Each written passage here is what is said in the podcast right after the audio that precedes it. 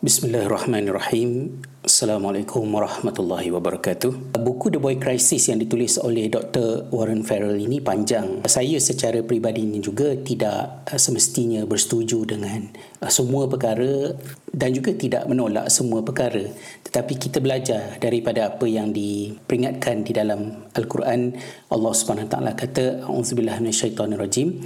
Alladzina yastami'una al-qaul fayattabi'una ahsanah." ulaika alladhina hadahumullah wa ulaika hum ulul albab iaitulah mereka yang mendengar terlebih dahulu pendapat-pendapat yang sampai kepada mereka ya dan kemudian mengikut apa yang terbaik. Dan itu adalah ciri-ciri mereka yang mendapat petunjuk daripada Allah SWT dan mereka itulah yang diistilahkan sebagai ulul albab orang yang mendapat intipati, saripati, makna sebenar terhadap satu-satu perkara.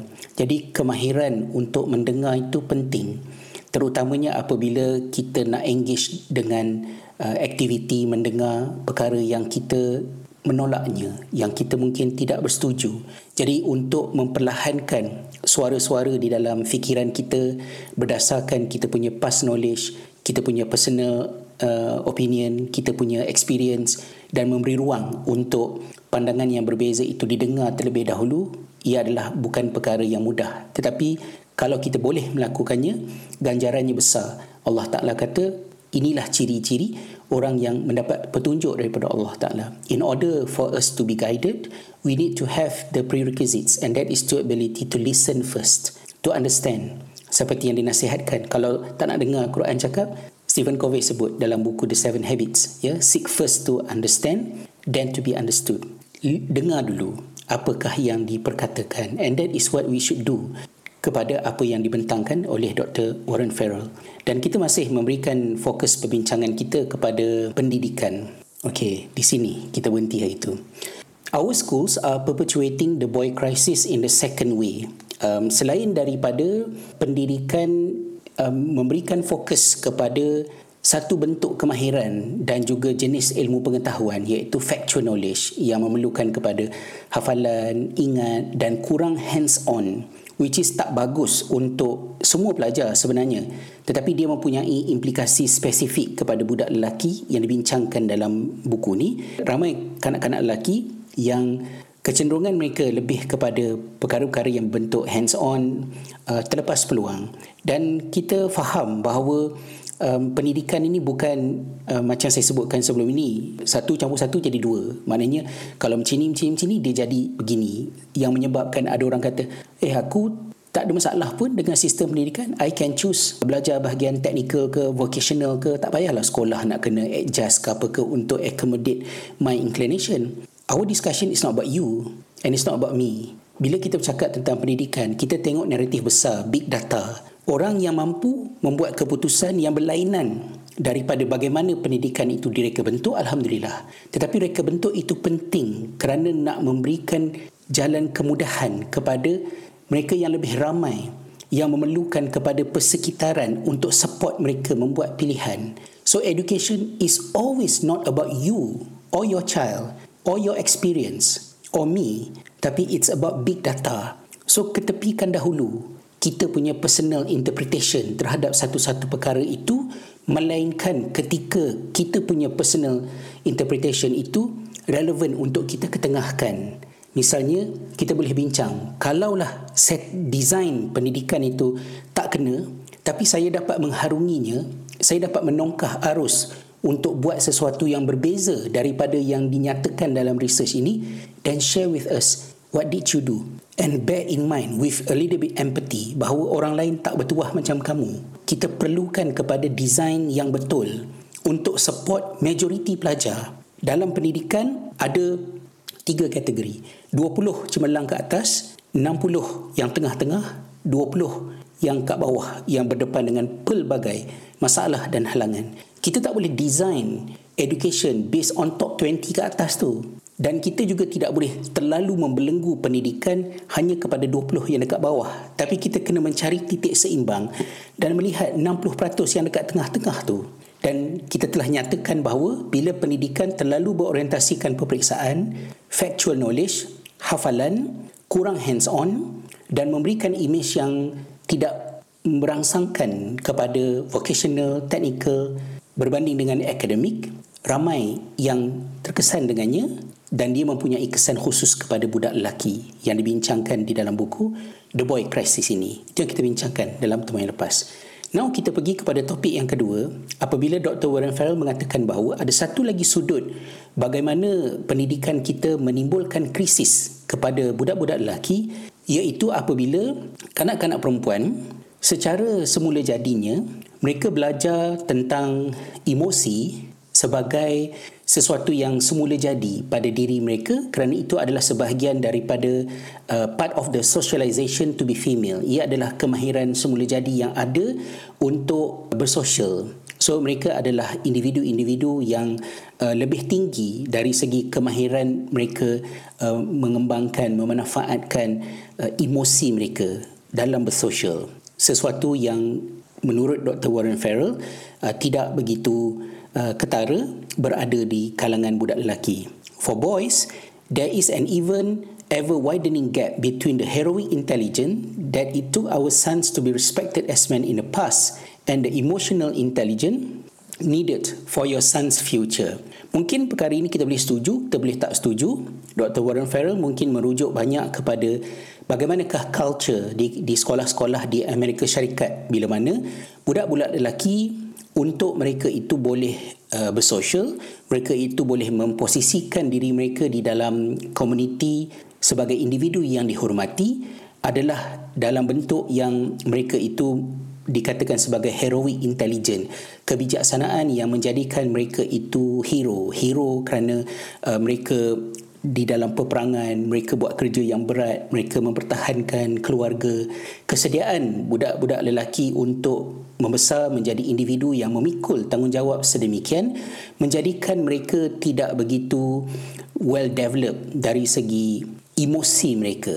Dan ini mungkin agak uh, typical dan stereotype kepada apa yang kita fikir yang kita biasa nampak tentang bagaimanakah individu secara tradisionalnya di dalam masyarakat di Amerika Syarikat which might be different from other places um, yang kita kena berikan perhatian saya ingat lagi uh, bila mana um, ulasan dibuat terhadap drama keluarga The Cosby Show mesej besar yang tonjolkan melalui The Cosby Show ketika mana show itu tengah top dekat Amerika Syarikat ialah bagaimana show itu memberikan gambaran yang berlainan tentang watak kualiti seorang pemimpin keluarga, seorang lelaki apabila Bill Cosby meletakkan uh, kepalanya di atas peha isterinya uh, yang dipaparkan di televisyen di zaman itu sebagai satu imej yang terlalu jauh daripada realiti especially black american.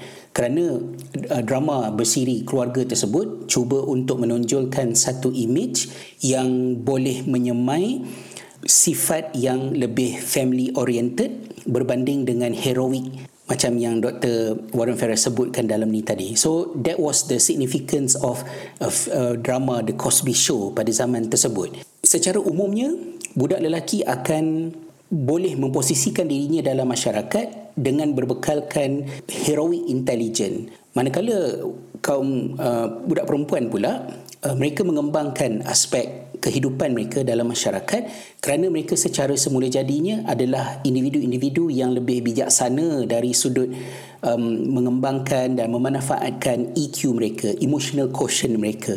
Jadi bila sistem pendidikan kita um, sistem pendidikan di Amerika Syarikat mengabaikan aspek ini, maka apa yang terjadi ialah uh, kerjaya-kerjaya pada masa hadapan ini banyak yang akan menjadi mangsa kepada automation maknanya robot buat kerja uh, yang menggantikan kerja-kerja yang banyak dilakukan oleh orang lelaki sebelumnya so kalau orang lelaki hanya bergantungkan kepada tenaga kemahiran tangan uh, tetapi mereka akan berdepan dengan masalah kerana peluang-peluang pekerjaan jenis yang macam tu semakin berkurangan kerana teknologi mengambil alih benda ni tadi tetapi ada sesuatu yang teknologi tak boleh ambil alih iaitulah emosi. Maka pekerjaan-pekerjaan yang memerlukan kepada sentuhan emosi manusia, this is something yang artificial intelligence susah nak replicate, kata Dr. Warren Farrell. Dan kalaulah demikian maknanya pekerjaan-pekerjaan di masa hadapan yang akan survive tidak digantikan oleh robot dan mesin adalah pekerjaan yang memerlukan individu-individu menjadi individu yang mempunyai emotional quotient yang bagus. Tapi kalau budak lelaki tidak dididik untuk tahu mengembangkan emosi mereka, empathy, uh, menyantuni orang lain, berinteraksi dengan baik dan bukan jadi mungkin orang kata bahasa kasar dia macam a jerk kan uh, dengan perangai yang macam tu dan bertambah lagi lah keciciran lelaki kerana sudahlah pekerjaan tradisional mereka digantikan oleh teknologi, mesin, robot. Pekerjaan yang survive yang mereka boleh buat pula mereka tak boleh buat kerana emosi mereka tidak dibentuk mereka tidak menjadi adult dewasa yang ada ciri-ciri tersebut jadi apa kata Dr. Warren Farrell here is why I predict emotional intelligence will be paramount for your son's future. The more sophisticated artificial intelligence becomes, the more we will yearn for humans to fill the emotional intelligence void. The more caring professions seperti uh, healthcare, home care, yeah, professions currently dominated by women, kat depan nanti ini adalah contoh-contoh pekerjaan yang akan survive because teknologi tak boleh replicate benda tu. Dia tetap memerlukan kepada emotional intelligence. Malangnya will thrive even as the traditional male carriers shrink. Can artificial intelligence mimic emotional intelligence as illustrated in the movie her? To a degree yes yeah but within the span of your son's career it will not replace the nuances of emotional intelligence needed by a dad male partner or healthcare or home care worker for example the ability to respond sensitively to body language, tones of voice, hesitation patterns, and eye contact, or knowing when to listen, when to talk, when to be proactive, and when to create space. These are the voids AI will create, for which we will increasingly value and pay for those most able to fill them. Kata Dr. Warren Farrell, to certain degree, betul, artificial intelligence develop boleh orang kata mimik uh, emotional intelligence tetapi ia tidak akan boleh menggantikan perasaan yang perlu wujud yang diperlukan oleh seorang bapa seorang teman lelaki ataupun suami ataupun seorang healthcare ataupun home care worker yang mana seseorang itu uh, perlu mempunyai kebolehan kemahiran untuk respon secara sensitif kepada body language kepada tone of voices ya hesitation patterns eye contact supaya boleh mempunyai kemahiran untuk tahu bila nak cakap bila nak dengar bila nak jadi proaktif bila nak create space supaya jangan typical macam orang lelaki yang kering. Orang kata ya tidak ya tidak macam tu sahaja. Jadi ciri-ciri ini adalah ciri-ciri yang artificial intelligence tak boleh nak replicate dan orang akan sanggup bayar untuk sesiapa yang boleh buat kerja-kerja yang ada kemahiran-kemahiran tersebut. Malangnya pendidikan kita tidak nurture budak-budak lelaki untuk mereka itu ada watak berkenaan. So this you might agree you might disagree. Ia mungkin tidak berlaku kat Malaysia tidak berlaku di tempat lain tetapi Warren Farrell dengan pengalaman observation data-data dia beliau melihat ini sebagai satu cabaran masalah di dalam konteks uh, pendidikan di Amerika Syarikat So beliau menimbulkan soalan, can your son learn empathy and emotional intelligence or is this something that girls and women are just better at? Studies reveal that when observing casually, women pick up more accurately when others are feeling. But here's what fascinating, when both sexes are offered pay, should they assess the feelings of others accurately, the empathy gender gap disappears. Di sini kata Dr. Warren Farrell, budak-budak anak-anak lelaki kita ada tak kemahiran untuk belajar dan juga develop emotional intelligence mereka. Ataupun ini adalah something yang sentiasa budak perempuan dan juga kaum wanita lebih baik. Kerana uh, studies reveal that when observing casually study menunjukkan studies ni apa dia? Kalau anda beli buku ni anda boleh tengok di bahagian belakang dia disenaraikan Warren Farrell senaraikan rujukan-rujukan yang yang ada. Dan Dr. Warren Farrell juga ada timbulkan uh, satu isu dekat sini yang dipetik daripada kajian uh, gender differences, motivation and empathic accuracy when it pays to understand. Women pick up more accurately when others are feeling. Secara casual, kajian menunjukkan kaum wanita lebih tepat dari segi menangkap Uh, perasaan orang lain. So kalau orang tu sedih ke, orang tu uh, gembira ke, orang perempuan lebih sensitif secara casual. But here what's fascinating, when both sexes are offered pay, should they assess the feelings of others accurately, the empathy gender gap disappears. So maknanya kalau seseorang itu nak buat kerja sensitif terhadap perasaan orang lain secara berbayar, contohnya dia adalah seorang kaunselor yang dibayar, The implication, the capacity for empathy and emotional intelligence is latent inside boys and men. We just have to let guys know uh, we'll value them for focusing on it. It means that budak-budak lelaki sekiranya mereka itu tidak mempunyai orang kata tidak tidak tidak sensitif terhadap perasaan orang lain, ia bukan kerana naturally mereka tak mahu tak boleh buat benda tu.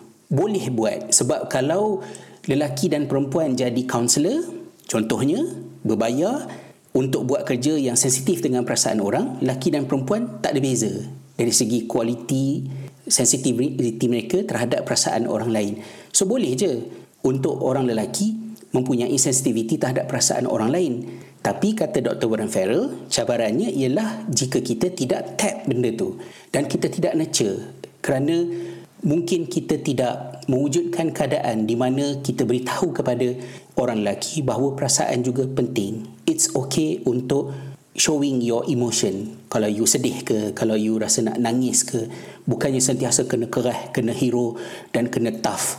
Um, itu yang dimaksudkan dalam perbincangan setakat ini. Even when emotional uh, intelligence is so under undeveloped that hate becomes an unchecked bonding mechanism as among hardcore white supremacists. Life after hate groups have successfully reversed the hatred of thousands and replaced it with empathy, love, and self forgiveness. Uh, there are then ways emotional intelligence and empathy can be learned even by those we might assume are hopeless. Bila kita tak support macam-macam kepincangan yang boleh berlaku, malah ada kumpulan yang di dalam golongan uh, white supremacist yang ekstrim ni tadi uh, mereka ini sangat benci uh, kepada orang yang yang mereka tidak suka misalnya uh, orang yang bukan orang berkulit putih. Hidup mereka penuh dengan kebencian. So emosi mereka adalah emosi benci yang yang menguasai mereka. Tetapi dalam agenda yang digerakkan oleh life after hate groups untuk merawat individu-individu yang terjebak di dalam uh, gerakan kebencian ini anda boleh tengok filem uh, American History X kalau nak faham tentang perkara ini basically kebencian itu boleh digantikan dengan empathy, love and self forgiveness. Jadi kata Dr. Warren Farrell, then uh, then ways emotional intelligence and empathy can be learned even by those you might assume are hopeless. Di kalangan orang yang hopeless yang kita assume sebagai hopeless pun sebenarnya emosi mereka itu boleh diubah jika betul caranya. There is a second application of training for emotional intelligence and empathy. If the haters can learn empathy, maybe we can learn empathy toward the haters. Jadi ada dimensi yang kedua pula berkaitan dengan melatih emotional intelligence dan empathy kepada anak-anak kita. Dia kata, jika haters, orang yang membenci, boleh belajar untuk empathy, maka kita juga mungkin boleh bersifat empathy kepada haters. When our only response to haters is hate, we increase our brain's training to hate and decrease its training to empathize we become a bit of the enemy uh, we hate. Jika haters boleh bertaubat dan belajar untuk empathy, mungkin kita juga boleh melatih diri kita untuk respon dengan empathy kepada haters. Maksudnya orang-orang yang menyakitkan hati kita, yang cakap benda-benda yang yang menimbulkan kemarahan kita ni, kita boleh berempati dengan mereka. Why they are like that? So instead of kita membalas kebencian mereka dengan kebencian, uh, which is um, kita boleh justify oh uh, sama je kan? Maknanya dah dia yang buat dulu. Sebab tu kita balas macam tu. Tapi kita decide untuk balas with something better which is good. Uh, kerana kata Dr. Warren Farrell sekiranya kita membalas haters dengan hate pembenci dengan kebencian kita melatih otak kita untuk uh, membenci dan melatih otak kita untuk semakin kurang berkemampuan untuk berempati. Akhirnya kebencian itu kita menjadi sebahagian daripadanya. Kata Allah SWT dalam surah Fusilat, A'udzubillah minasyaitonirrajim, wala tastawi al-hasanatu wala sayyi'ah. Ya, idfa billati hiya ahsan fa idza alladhi bainaka uh, wa bainahu adawah ka'annahu waliyyun hamim. Dalam ayat yang ke-34 kata Allah SWT dan adalah tidak sama kebaikan itu dengan kejahatan. Kebaikan ialah kebaikan. Kejahatan adalah kejahatan. So kita tak boleh accept kata, ala tak semestinya baik, tak semestinya buruk. Seolah-olah macam tak ada apa yang definite dalam hidup ni. Baik ialah baik, buruk ialah buruk. Bila kita berdepan dengan kejahatan, jika kita ingin mencegahnya bukan dengan cara menukar kejahatan itu menganggapnya tak sebenarnya bukan jahat. Mungkin mungkin mulut je macam tu tapi uh, hati dia baik. Kita kena appreciate hati dia. It doesn't solve the problem. Bila seorang tu mencarut bila seorang tu bercakap benda menyakitkan it is bad. Dia adalah tetap benda yang tak elok. Yang baik ialah baik yang buruk ialah buruk. Kita tidak bercampur aduk. Cumanya bila kita berdepan dengan keburukan balaslah keburukan itu dengan sesuatu yang lebih baik. Ha, so apa yang dituntut oleh Allah bukannya empathy bukan bermaksud kita menganggap yang jahat itu baik dengan alasan-alasan satu baik. Kalau jahat jahatlah. Kalau dah mencarut tu mencarutlah. Kalau dah berfitnah tu fitnah. Kalau dah berbohong tu berbohonglah. Janganlah orang kata kita menafikannya. Tapi ia harus disusuli pula dengan tindakan yang berikutnya iaitu kata Allah SWT idfa billati hiya ahsan selepas kamu memahami beza di antara baik dan buruk dan mengakui keburukan itu adalah keburukan, langkah seterusnya ialah balas keburukan itu dengan sesuatu yang lebih baik. Jadi di sini Allah pesankan kepada kita. So bila orang cakap benda tak elok pada kita, orang mencarut pada kita, jangan kita bercarut balik pada dia. Tapi kita balas dengan sesuatu yang lebih baik. Dan jika kita boleh balas dengan sesuatu yang lebih baik, kata Allah SWT, فَإِذَا الَّذِي بَيْنَكَ وَبَيْنَهُ عَدَوَةً seandainya antara kamu dengan dia itu ada permusuhan, pemusuhan dengan melakukan sedemikian rupa, ia boleh menyebabkan bertukar sehingga musuh ketat itu boleh menjadi sahabat kamu yang karib. So this is the magic recipe that can turn your enemy into a friend. Not just a friend, even your best friend. And how can that happen? And that is by acknowledging what is right, what is wrong first.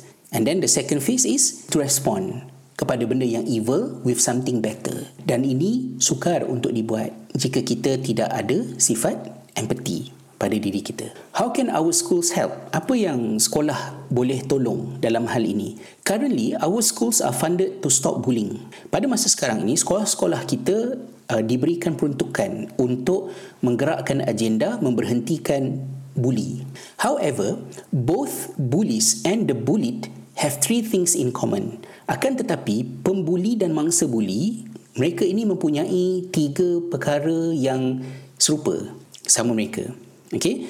Both come from negative family, school and community environments. Ya, mereka ini datang daripada keluarga, sekolah ataupun persekitaran masyarakat yang negatif. Both have low self-esteem. Kedua-duanya, sama ada yang membuli atau yang dibuli, lemah dari segi self-esteem mereka and both have poor social skills dan mangsa buli serta pembuli kedua-duanya mempunyai kemahiran sosial yang lemah ha, ya?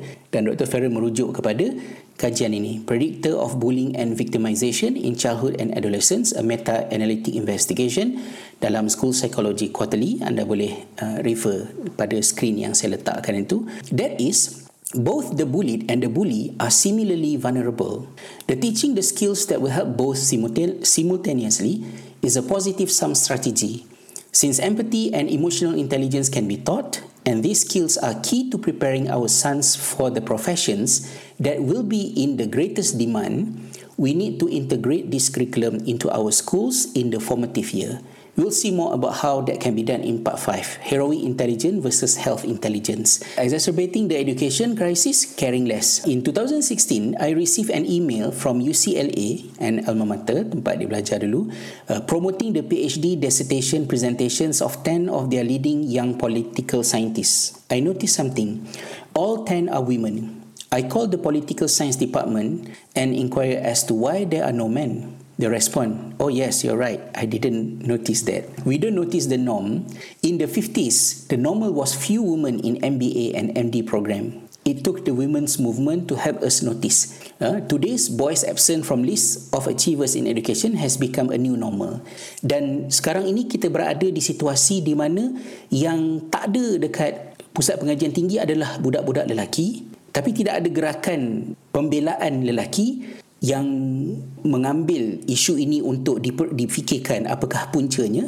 Bahkan kecenderungan kita mungkin nampaknya pada masa ini saya tidak generalize tapi at least respon yang saya dapat especially dekat Twitter yang mengatakan bahawa budak-budak lelaki ni jangan dibagi muka sangat. Kerana kita memanja-manjakan mereka lah mereka tu jadi rosak mereka tu yang kena menguatkan diri mereka bukannya kita nak kena manjakan mereka sebab bila kita manjakan mereka tu perangai mereka jadi lembik dan mereka tak boleh nak berjaya itu antara banyak saya dapat lah So biasanya kalau dekat dekat Twitter tu saya diam je. Tapi sekali sekala saya akan respond. Especially kalau orang komen in English then I will I will respond uh, to the question.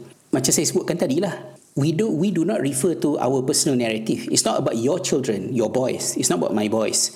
It's about the big data. What the big data speaks about the reality. Even as Muslims, you kena ingat balik Ya sebab kita ni ada macam kecenderungan untuk nak tough.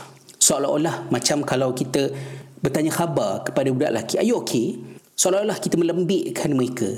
Kalau kamu orang Islam, pemimpin kamu adalah Nabi Muhammad wasallam. Dan Nabi Muhammad SAW itu yang memimpin perang Badar, perang Uhud, perang Khandaq dan pelbagai lagi siri peperangan yang lain yang digeruni oleh musuh. Ketika dia shaping karakter, educating, mendidik, Rasulullah tak macam tu. Rasulullah bukan macam ustaz ataupun ustazah kita yang meremehkan emosi murid-muridnya. Dalam hadis yang berulang-ulang kali saya petik daripada Sahih Al-Bukhari, kisah Malik bin Al-Huwairis. Selepas 20 malam anak-anak muda itu belajar dengan Rasulullah SAW, mereka hilang fokus. Rasulullah aware dengan benda itu. Dan Rasulullah tanya mereka, kamu teringatkan siapa? Kalangan keluarga. Jadi mereka kata, kami teringat, kami teringatkan keluarga. Ya Rasulullah kata ceritalah kepadaku kerana mereka percaya guru mereka yang mendidik mereka itu Nabi Muhammad SAW itu adalah seorang guru yang appreciate dan takkan gelak dengan mereka fa akhbarnahu kata Malik bin Huwaris kami pun ceritalah dengan Nabi SAW saya ni teringatkan ni teringat ni ada Rasulullah gelak kan macam apa lembik nak mampu budak-budak ni kan pondan ke apa macam ni nak sekolah asrama anak manja dua ketiak mak apa faedahnya kamu datang ke sekolah asrama macam ni Is that the prophet's language? Never. Tak pernah. Bila mereka rindu kepada keluarga mereka, Rasulullah tak gelak ke mereka. Rasulullah tak pelekeh mereka. Rasulullah bukan bukan Andrew Tates. Rasulullah bukan toxic uh, masculinist. Bila mana anak-anak murid itu tak boleh nak fokus kepada belajar, apa yang Rasulullah SAW buat? Rasulullah acknowledge, oh kalau begitu, okay, kita stop belajar kat sini. There's no point untuk continue sesi ni, baliklah ke rumah. Cuma kat rumah nanti buat macam ni. Satu, dua, tiga, empat. Rasulullah pun adjust sesi pembelajaran tu bukan belajar berhenti tapi shifted daripada belajar on-site dengan baginda. Rasulullah kata, okay, balik kat rumah, praktiskan apa yang dah belajar selama 20 malam kamu semua bersama dengan aku sebelum daripada daripada ini. So, menyantuni emosi budak lelaki, menyantuni emosi anak-anak muda bukan melembikkan mereka, bukan memanjakan mereka. Itu adalah sisi pandang jahiliah. Kalau you you membayangkan tentang Islamic education, kenapa you refer 20 tahun sudah punya image sahaja? Kenapa you refer kepada uh, maktab pesantren, sekolah tahfiz, sekolah pondok, SMKA, sekolah menengah agama setakat 50 100 tahun, 500 tahun sudah. Kenapa tak pergi terus kepada pengalaman budak-budak lelaki belajar dengan Nabi SAW. So budak-budak lelaki seperti uh, Abdullah bin Abbas, budak-budak lelaki seperti Malik bin Huwaris, Anas bin Malik, Ali bin Abi Talib, mereka menjadi tokoh-tokoh orang-orang hebat dalam peperangan bukan kerana Rasulullah belasah mereka dengan batang kayu, bukan kerana Rasulullah jekah mereka, bukannya kerana Rasulullah SAW uh, hentam mereka supaya mereka tough pisahkan mereka daripada keluarga supaya mereka berdikari dan bila mereka berdikari mereka menjadi pembela agama itu bukan model Nabi sallallahu alaihi wasallam. Itu itu persepsi kita. Ah, kita obses dengan experience kita oh aku dulu sekolah asrama sebab tu aku jadi independent. Macam ni. Alhamdulillah good. You successful dalam setengah aspek. Tapi big data speaks differently. Bukan hanya big data Warren Farrell daripada Amerika Syarikat. Daripada sunnah Nabi SAW juga menceritakan benda yang sebaliknya. Di sekolah agama ada pedagogi jahiliah. So di sini Warren Farrell timbulkan isu ini dalam konteks di Amerika Syarikat. We as Muslims, bagi yang Muslim lah, audience yang Muslim, have another extra reason to listen attentively and to take note about this issue. Bahawa berkasar, berkeras atas alasan untuk shape biar budak lelaki jadi jantan it doesn't work like that kerana emosi yang baik yang bersimpati yang boleh menjadi pemimpin yang baik untuk keluarga untuk masyarakat datang daripada pedagogi yang berlainan daripada tarbiyah yang berlainan. So it's easier to notice when we care. Kita akan nampak tentang kekurangan ini kalau kita peduli kalau kita concern what went wrong. Friends of mine recently attended their daughter's graduation. Their daughter was co-valedictorian with another girl and a member of the honor society, which had but a sprinkling of boys. Their son was a junior in the same school. Uh, he and his male friends has as many D's and F's as A's and B's. His parents cared, so they noticed. It didn't surprise them to hear that nationwide girls make up 70% of valedictorians. Nak tengoklah in North America, student who delivers the valedictory at the graduation ceremony, uh, ya, yang yang pelajar yang cemerlang lah, 70% adalah budak perempuan. While boys get 70% of D dan juga F. In fact, it made them feel less disappointed in their son kan sebab oh kalau anak lelaki aku teruk pun actually bukan dia seorang je lah tapi memang fenomena seluruh negara my friends grew up in the era in which girls were doing badly in math and science. They recalled how we concluded the trouble was with the schools. They also saw how now the boys are doing badly in almost every subject. We saw the trouble is with the boys. So it's different. Bila budak perempuan tidak perform dengan baik di suatu ketika dalam matematik dan sains, pada masa tersebut, orang cepat pergi kepada conclusion bahawa something wrong dengan sekolah. So kita kena improve sekolah dan juga sistem. Dan sekarang ini apabila budak lelaki underperform dalam hampir kesemua subjek, masalahnya ialah kita tak fikir there's something wrong dengan sistem, tapi yang kita fikir ialah there's something wrong with the boys. Budak-budak tu yang problematic. So this is a problem to us kan yang kita sebut ni. Then it is not about denying girls challenges because girls also have a lot of challenges but we are discussing about specific issues yang terjadi kepada budak lelaki and what we can what can we do what we can do to help them solving the boy crisis in education and in the other areas we've discussed starts with noticing it's happening not just here in the United States but worldwide menyelesaikan krisis budak-budak ini dalam pendidikan dan juga aspek-aspek lain yang telah kita bincangkan bermula dengan mengenal pasti terlebih dahulu bahawa benda ni memang berlaku. Bukan hanya di sini di Amerika Syarikat tetapi di seluruh dunia. Kita tengok sikit kepada soalan yang Tuan Faizi timbulkan. Assalamualaikum Ustaz. Waalaikumsalam. Dalam situasi boy crisis ini, bagaimana agaknya tahap self-confidence anak-anak lelaki ni bila nak berumah tangga nanti dan menjadi ketua keluarga. Terima kasih pada untuk soalan yang ditanya. This is this is um, something yang memang kita susah hati, yang memang kita uh, bimbangkan kerana kita tahu at least kalau dekat Malaysia lah jumlah uh, perceraian yang terjadi sangat tinggi dan uh, faktor besar yang menyumbang kepada perceraian dekat Malaysia di kalangan orang Melayu orang Islam adalah financial issue.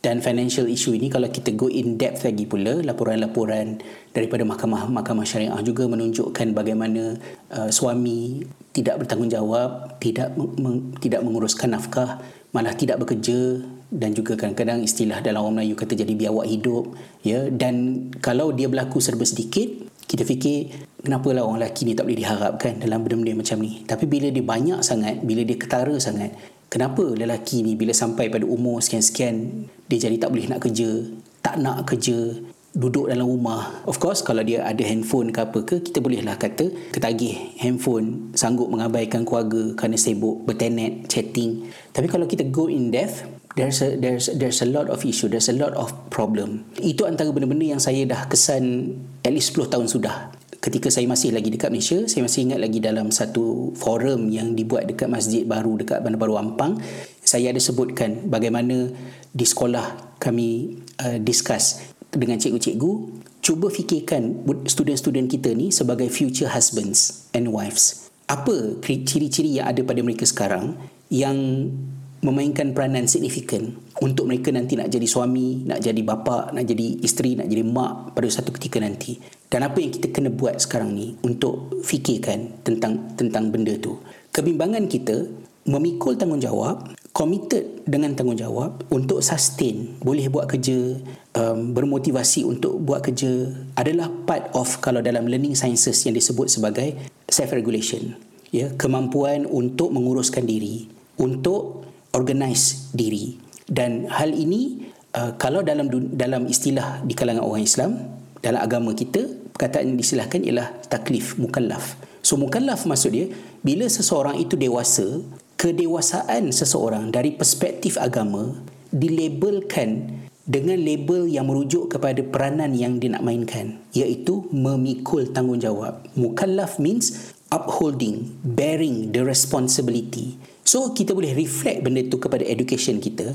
Do we train our our children, boys and girls, to hold responsibility? Semasa mereka bersekolah, latihan yang diberikan oleh sebuah pendidikan yang responsif kepada kebimbangan yang yang Tuan Faizi sebutkan ni ialah dengan melatih mereka untuk mereka itu self-regulate. Self-regulate meaning that they take charge of their life.